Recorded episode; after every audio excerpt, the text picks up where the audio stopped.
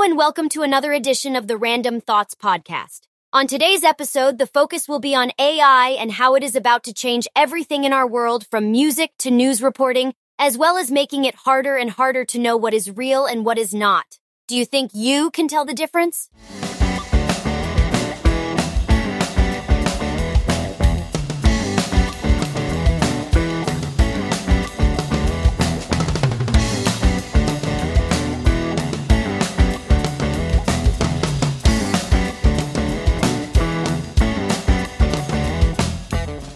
Hello and welcome to episode number 222 of the Random Thoughts Podcast. You can spell that R A N D U M B thoughts.com online. I am your host, Darren O'Neill. And yes, the voice you heard in the intro there was created by an AI. We covered deepfakes a long time ago. This is just showing you how things have moved in the interim because I think it's moved into a few areas that a lot of people did not expect. But that voice was created by a project from 11 Labs that is called Prime Voice AI. And computerized voices have been around for a long, long time. If you go back into the 1980s for the movie War Games, you know what the typical voice sound is. It was a sound that they used a lot for Stephen Hawking. It's that very mechanical voice that just reads the words without any emotion, without knowing what kind of inflection it should have. So it always sounded very, very non authentic. It sounded very artificial. It sounded very fake. But what they are able to do now with AI is figure out where the pauses should be, where the inflection should be, where some emotion should come into the reading of the text. And this is something that is going to change a whole lot of things. I mean, one, podcasts, audiobooks, videos on YouTube that have narration it's going to be a lot easier to just be able to provide the text and not need the voice talent. Or if you like your own voice, you can then go in and train these services to use your voice so you'll never know if it's a real person or just a synthetic person that is reading the content. And I think that's good and bad. I think there are a lot of things that could be put into audio format that otherwise wouldn't be. As somebody with bad eyes, I can appreciate the fact that having a web page, whatever content it may be, able to be read without having it sound like that old fashioned computerized voice, having it sound natural is a big deal. And this is going to open up a whole bunch of avenues for good and for bad. Because this is going to change things moving forward. And the ability to take your manuscript that you wrote and create an audiobook with a couple of clicks of a mouse.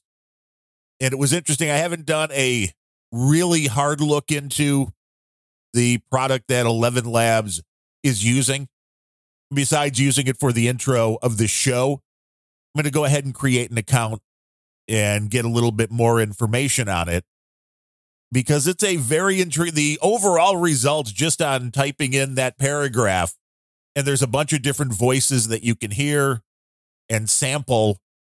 Some sound a little bit better than others, but it seems very natural compared to what we were used to hearing. I'm sure some people can probably pick up on it but one of the things that they offered is a service for doing audiobooks. And if you're writing fiction that has dialogue, and well, maybe you're not writing fiction, we're going to get to that in a second, you may have an AI helping you write fiction. It can do things like you can tell it what dialogue is from what character, and you can have a different voice read that dialogue.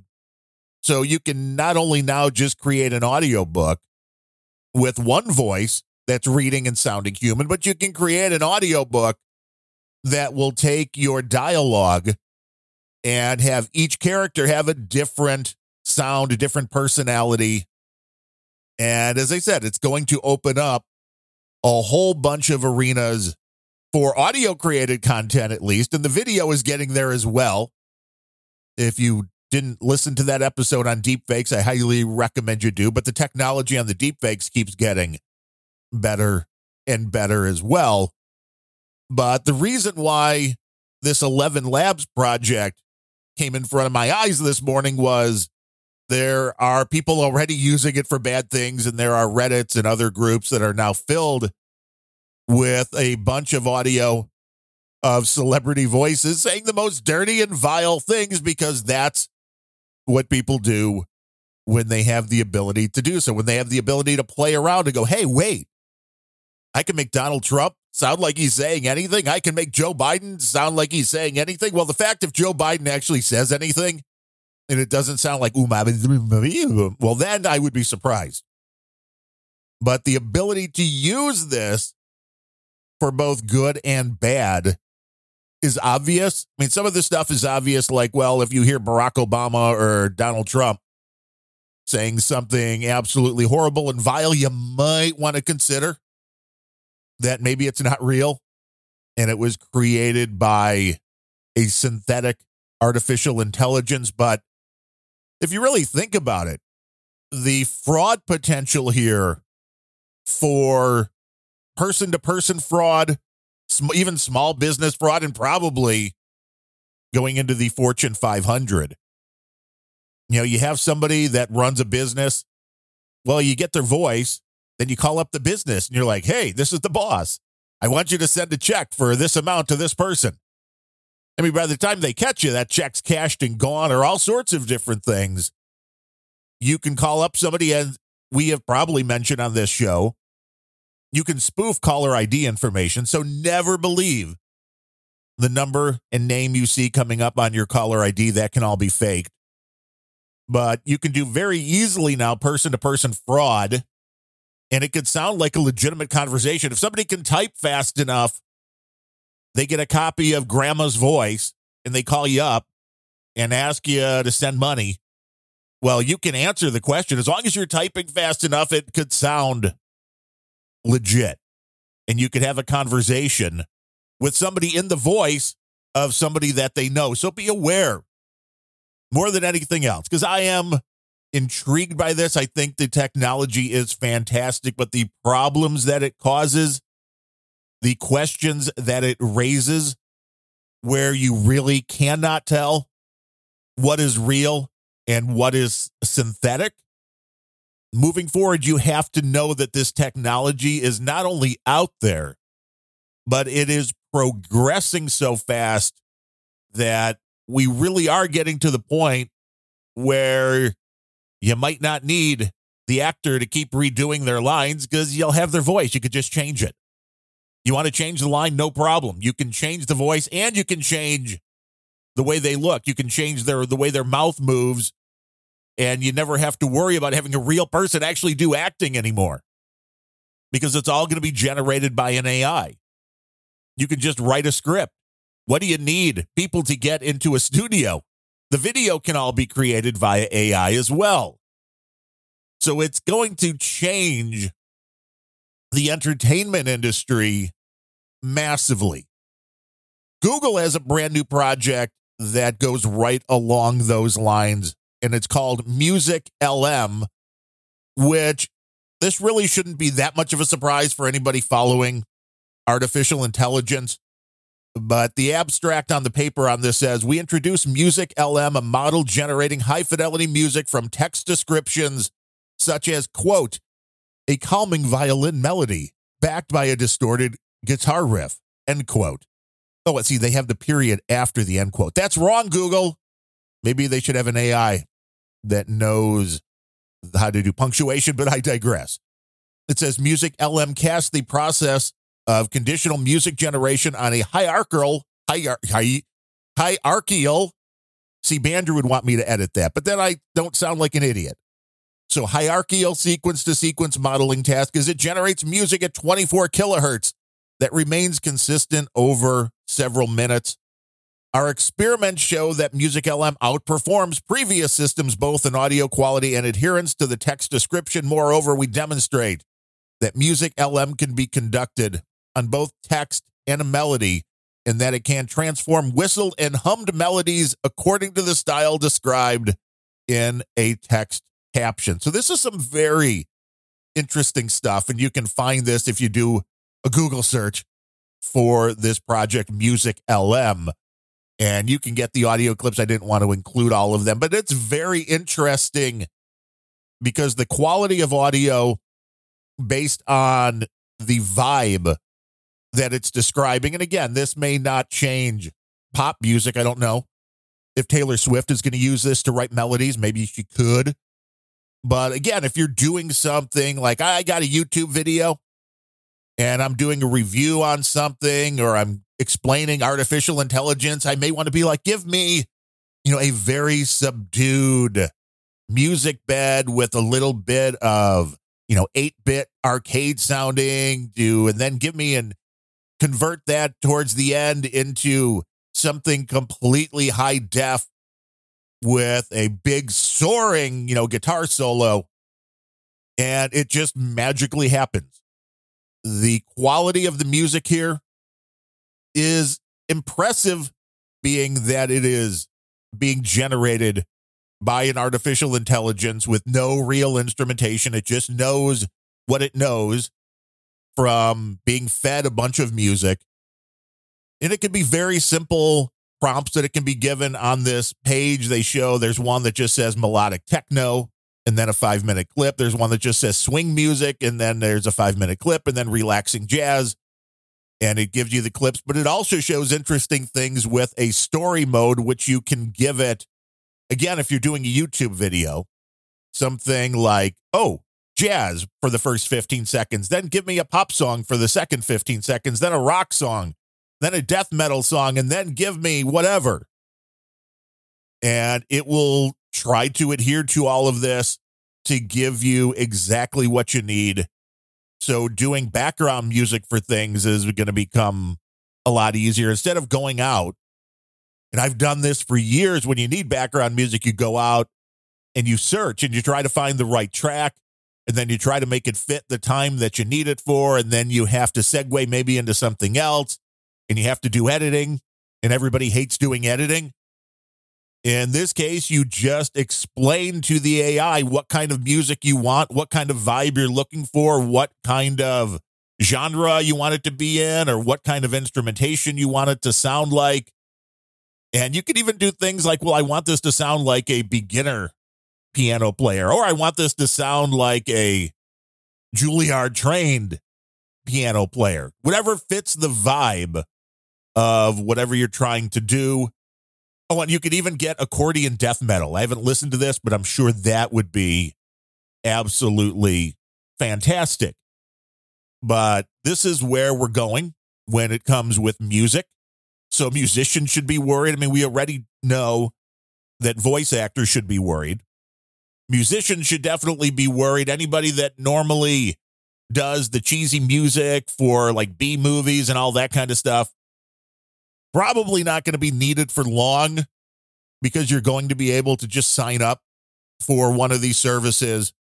And while I'm not promoting it, the voice generated service that we used for the opening, 11 Labs Voice AI, for like 20 bucks a month you can do two hours of audio, which is pretty impressive for the price, I think. Again, not a long term user. Don't know if I'd run into something if trying to do a large project, but we know that these things are increasingly getting better when it comes to the voice mimicking that it can do.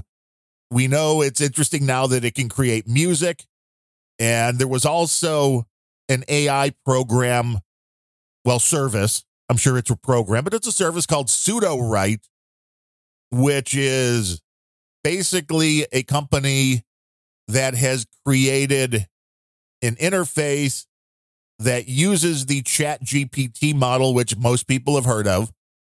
Everybody at Google has because they're afraid of it. And we'll get to that in a minute. But Sudowrite is harnessing the power of Chat GPT in order to help writers brainstorm. And this again seemed like something to me that was not going to work. I'm one of these guys that's like, I'm going to be able to tell. It's not, there's, the writing can't be good. You're going to notice it. It's going to seem totally laughable how bad it is. But the Chat GPT stuff is fairly impressive. I don't know if this is true or not, but I saw an article that claimed it was 100% on predicting who was going to wind up so far coming towards the Super Bowl, on what teams were going to win and which teams were going to advance. So this is also probably going to change how uh, betting works. It's going to be interesting if these AIs can actually get to the point to where that's they are that smart where they can take the data and are like, oh yeah, yeah. In today's uh, baseball game, here's what's going to happen. In today's NASCAR race, here's what's going to happen. And if they're right, even uh, 50, 60% of the time, could probably make a whole lot of money in the betting venue. But this Sudowrite program, again, not something that I've paid for, that I have spent the bare minimum, you know, 10 minutes, 15 minutes playing around with it. I was very impressed because it can do a few things extremely well where you can go in and you can brainstorm and it's like, oh, if you don't like writing dialogue, you can give it a prompt like, oh, what a rookie baseball player might say before his first at bat. You know, and you'd have a whole bunch of dialogue that all of a sudden comes up, and you can say whether it's good or not. And based on whether you said it was good or not, it continues to refine the dialogue. I took some paragraphs of fiction and cut and paste them into the main interface, which is what this is for.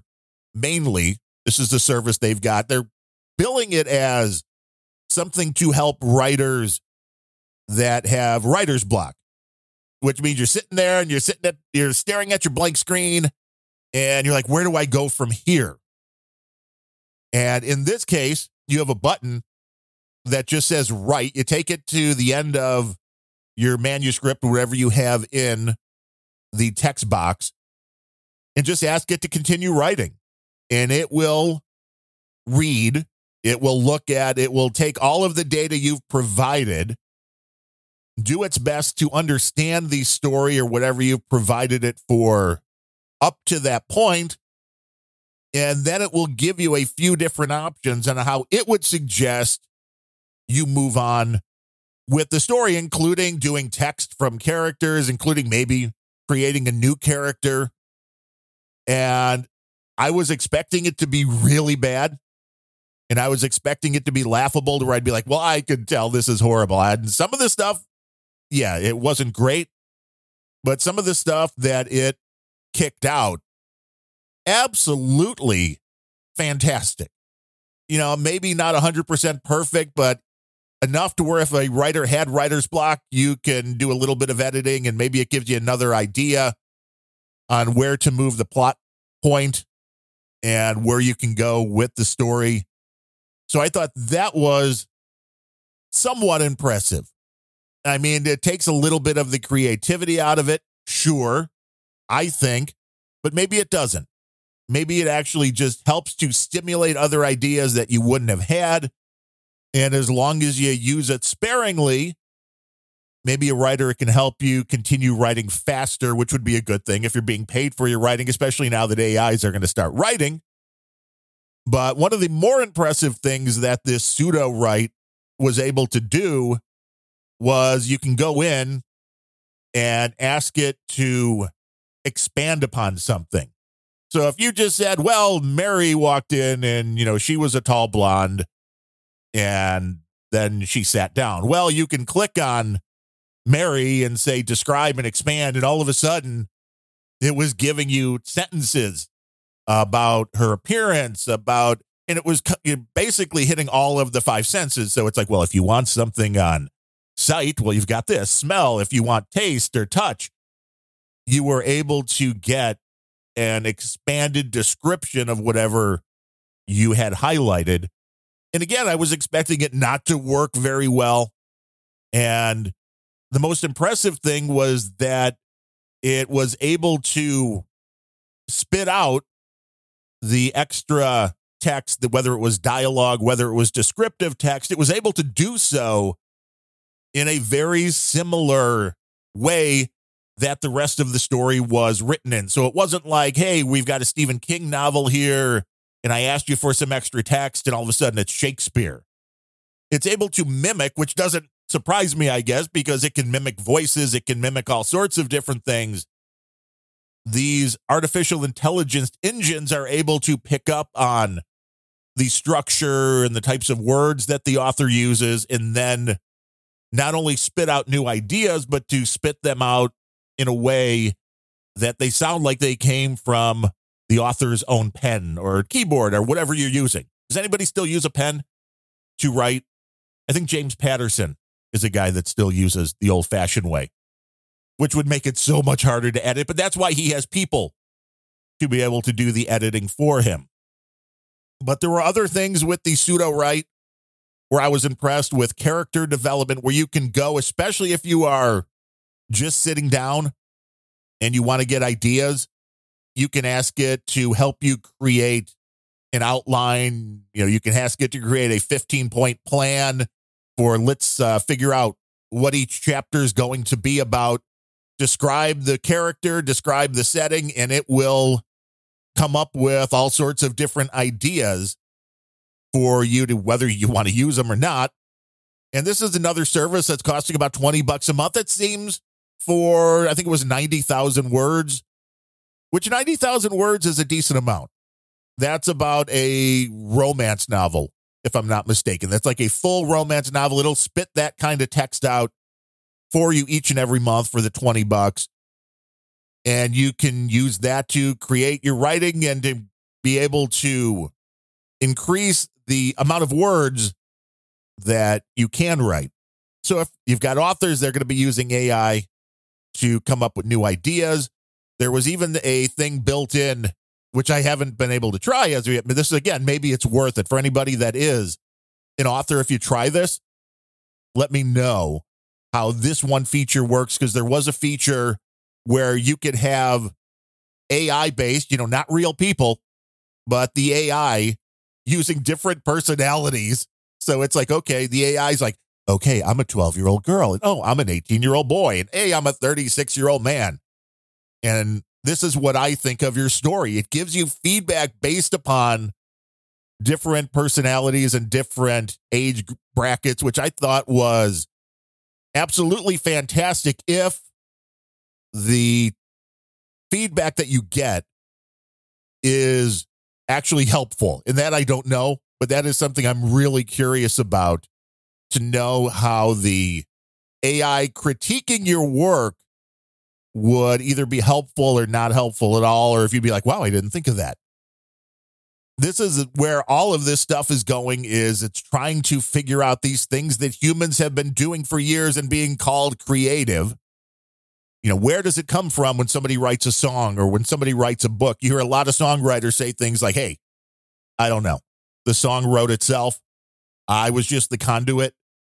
Well, these computerized systems are now analyzing everything that humans have ever done.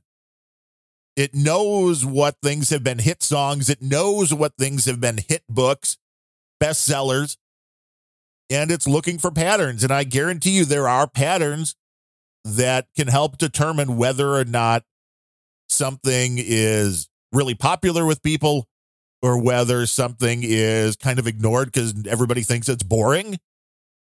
But this is a very interesting time when it comes to all creative works, except for the fact that computers are going to replace us all and then none of us are going to be needed. So I guess you can take what you will from that, whether it comes down to the AI, Prime Voice AI that can do voices really, really well, Music LM that can create music out of just a few words, Sudowrite that can create those words.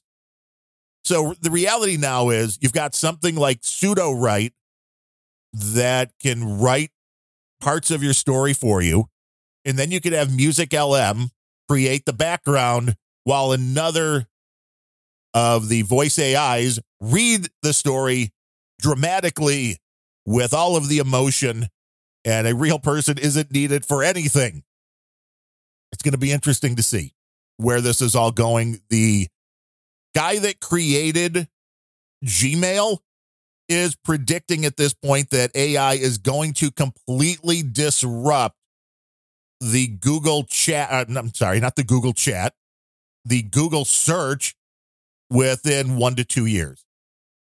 He says Google may be only a year or two away from total disruption. This is Paul Buchheit, B U C H H E I T. AI will eliminate the search engine result page, which is where they make most of their money. Even if they catch up on AI, they can't fully deploy it without destroying the most valuable part of their business. Yes, because Google's making a lot of money on selling ads on the search engine result page. And a lot of times, you know it. You search for something on Google. Quite often, you might have to go a couple of pages in to find exactly what you're looking for. And each one of those pages, you know, if you're not using an ad blocker, and most people probably are if you're listening to me, if you don't have a Pi-hole set up, that's a great thing to have on your network as well. But that is where the ads come in. That's where Google is making a lot of their money. So if that search engine box is now something where you can go and just type in a question and it gives you an answer, well, then where are all the ads going to be? How's Google going to make their money? And that's the intriguing thing when technology moves on. As it was pointed out by the same guy, he said, one thing that few people remember is the pre internet business that Google killed the yellow pages. And he's right. Most people don't remember the yellow pages or the white pages.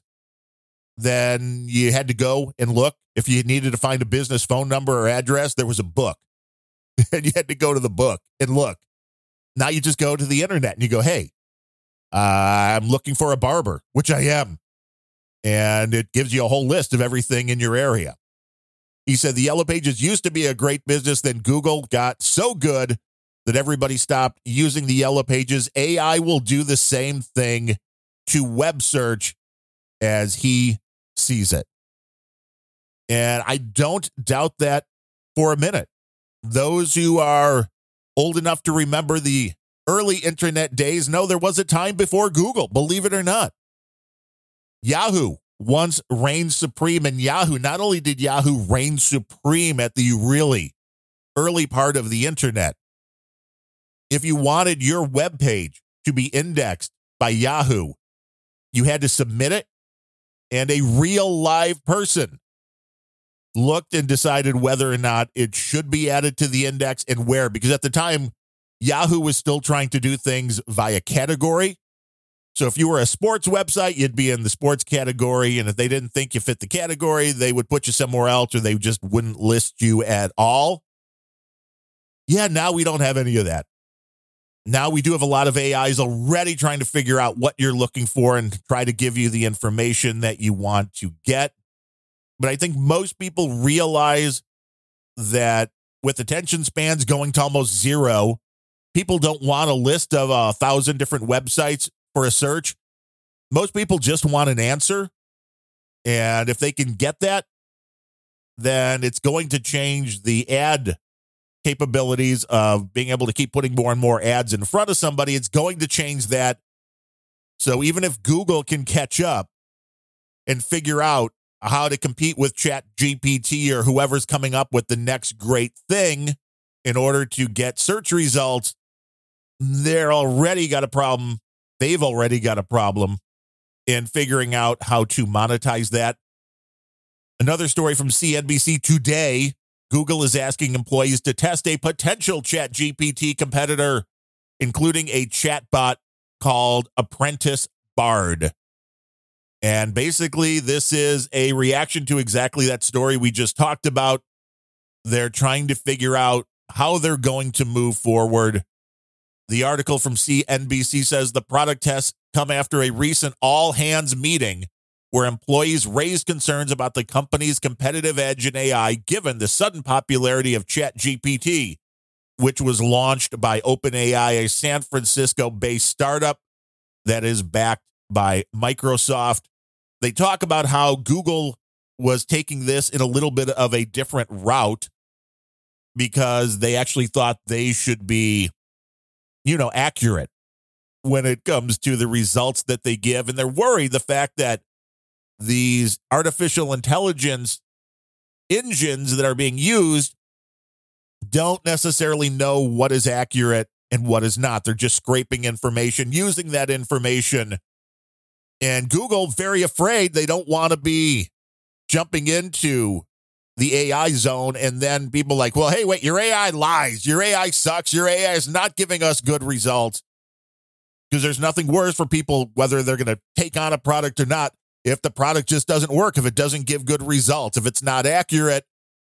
But I think Google's absolutely right. It's much harder for them to play in this sandbox because people expect more from them where startups that are just throwing stuff out there, people understand, yeah, maybe this isn't 100% accurate. Maybe this isn't exactly perfect information, but it's really cool. And it is. So it's going to be interesting to see where Google goes with this.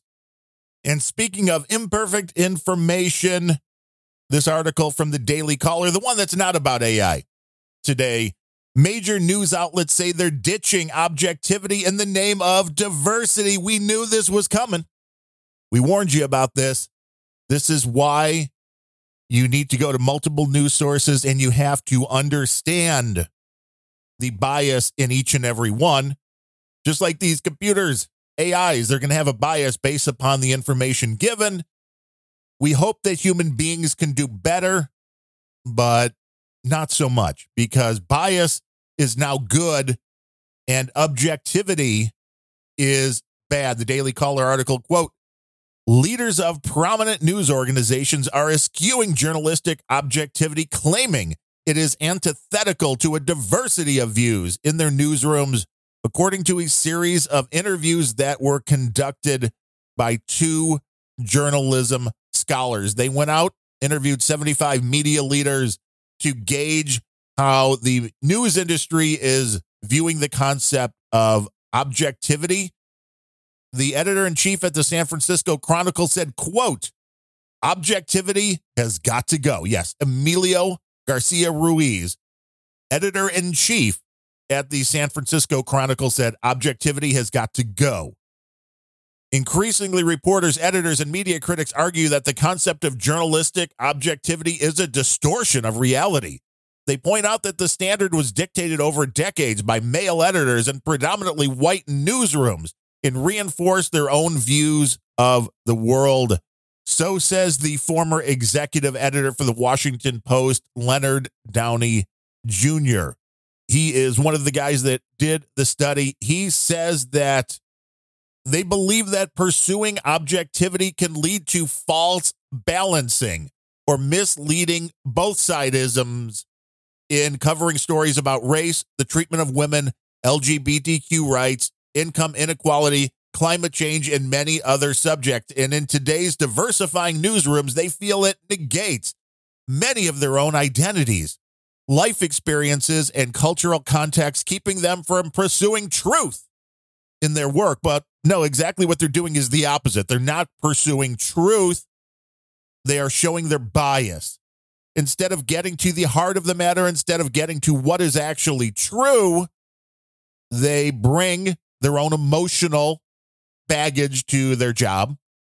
They do not report accurately.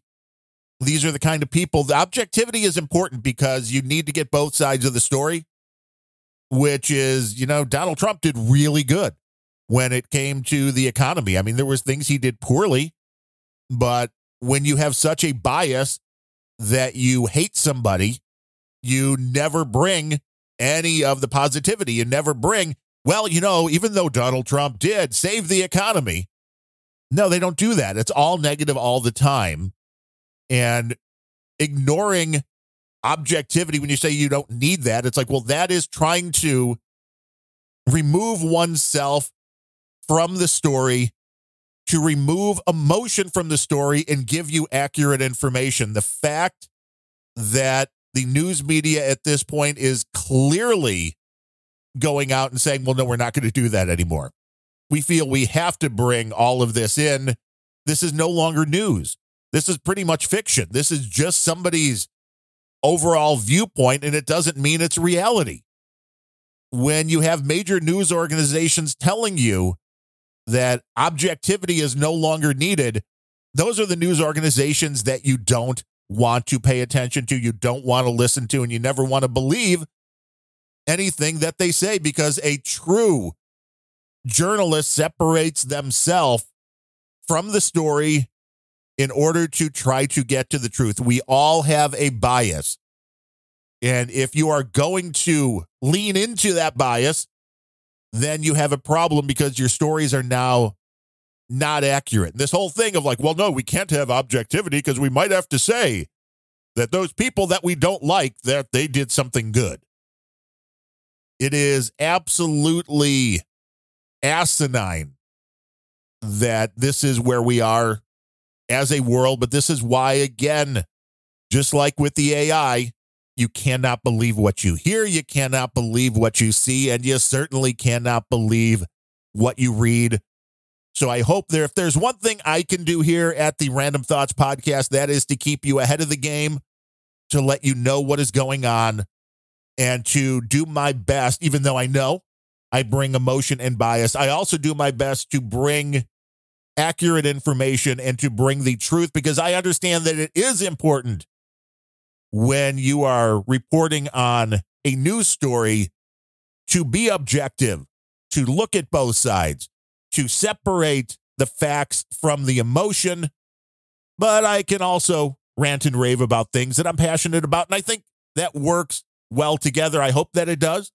This is a value for value podcast, though, so you get to decide if you've gotten any value out of this show whatsoever. It's up to you to get some value back to us, you can do it in a variety of ways. One of those is monetarily, and you can do that by going to randumbthoughts.com slash donate by clicking that donate button for a one-time or monthly donation via PayPal. You can use the QR codes or wallet addresses to do the crypto thing. You can use the P.O. box address if you want to go the snail mail route. You can go over to patreon.com slash randumb thoughts, R-A-N-D-U-M-B thoughts. If you're on Patreon, and if you're using a podcasting 2.0 app, you can send us a boost or a boostagram. We might even read it right here on the show by going to newpodcastapps.com and getting yourself set up there. Today, two people to thank, and they are longtime donors, longtime supporters, longtime producers of this podcast. And I appreciate both of them. Chew the Kookie coming in via snail mail with $15 and via PayPal. Our buddy, Sir Truck Driver, out there on the roads trying to drive along with all the rest of you crazy people coming in with 565. I appreciate both you guys. Thank you for supporting the show. Thank you for listening. I mean, everybody, it is an honor if you're listening to the show, giving me your time. I know there's a lot of things you can be doing with your time, and it's an honor that you will take this time to listen to the show, hear my ramblings. Hopefully, I bring something interesting to the table. And no matter what, if you want to reach out, you can do so via email, Darren, D A R R E N, at randumbthoughts.com or on Twitter, Darren O'Neill, and on No Agenda Social, Darren O'Neill. I know you're out there on one of those. You can reach me. And with all of that said, I'm sure it'll be another fun and exciting week. I hope you have a great one. I will be back with you next week for another edition of the Randumb Thoughts Podcast. But until then, I am Darren O'Neill. Thanks for listening.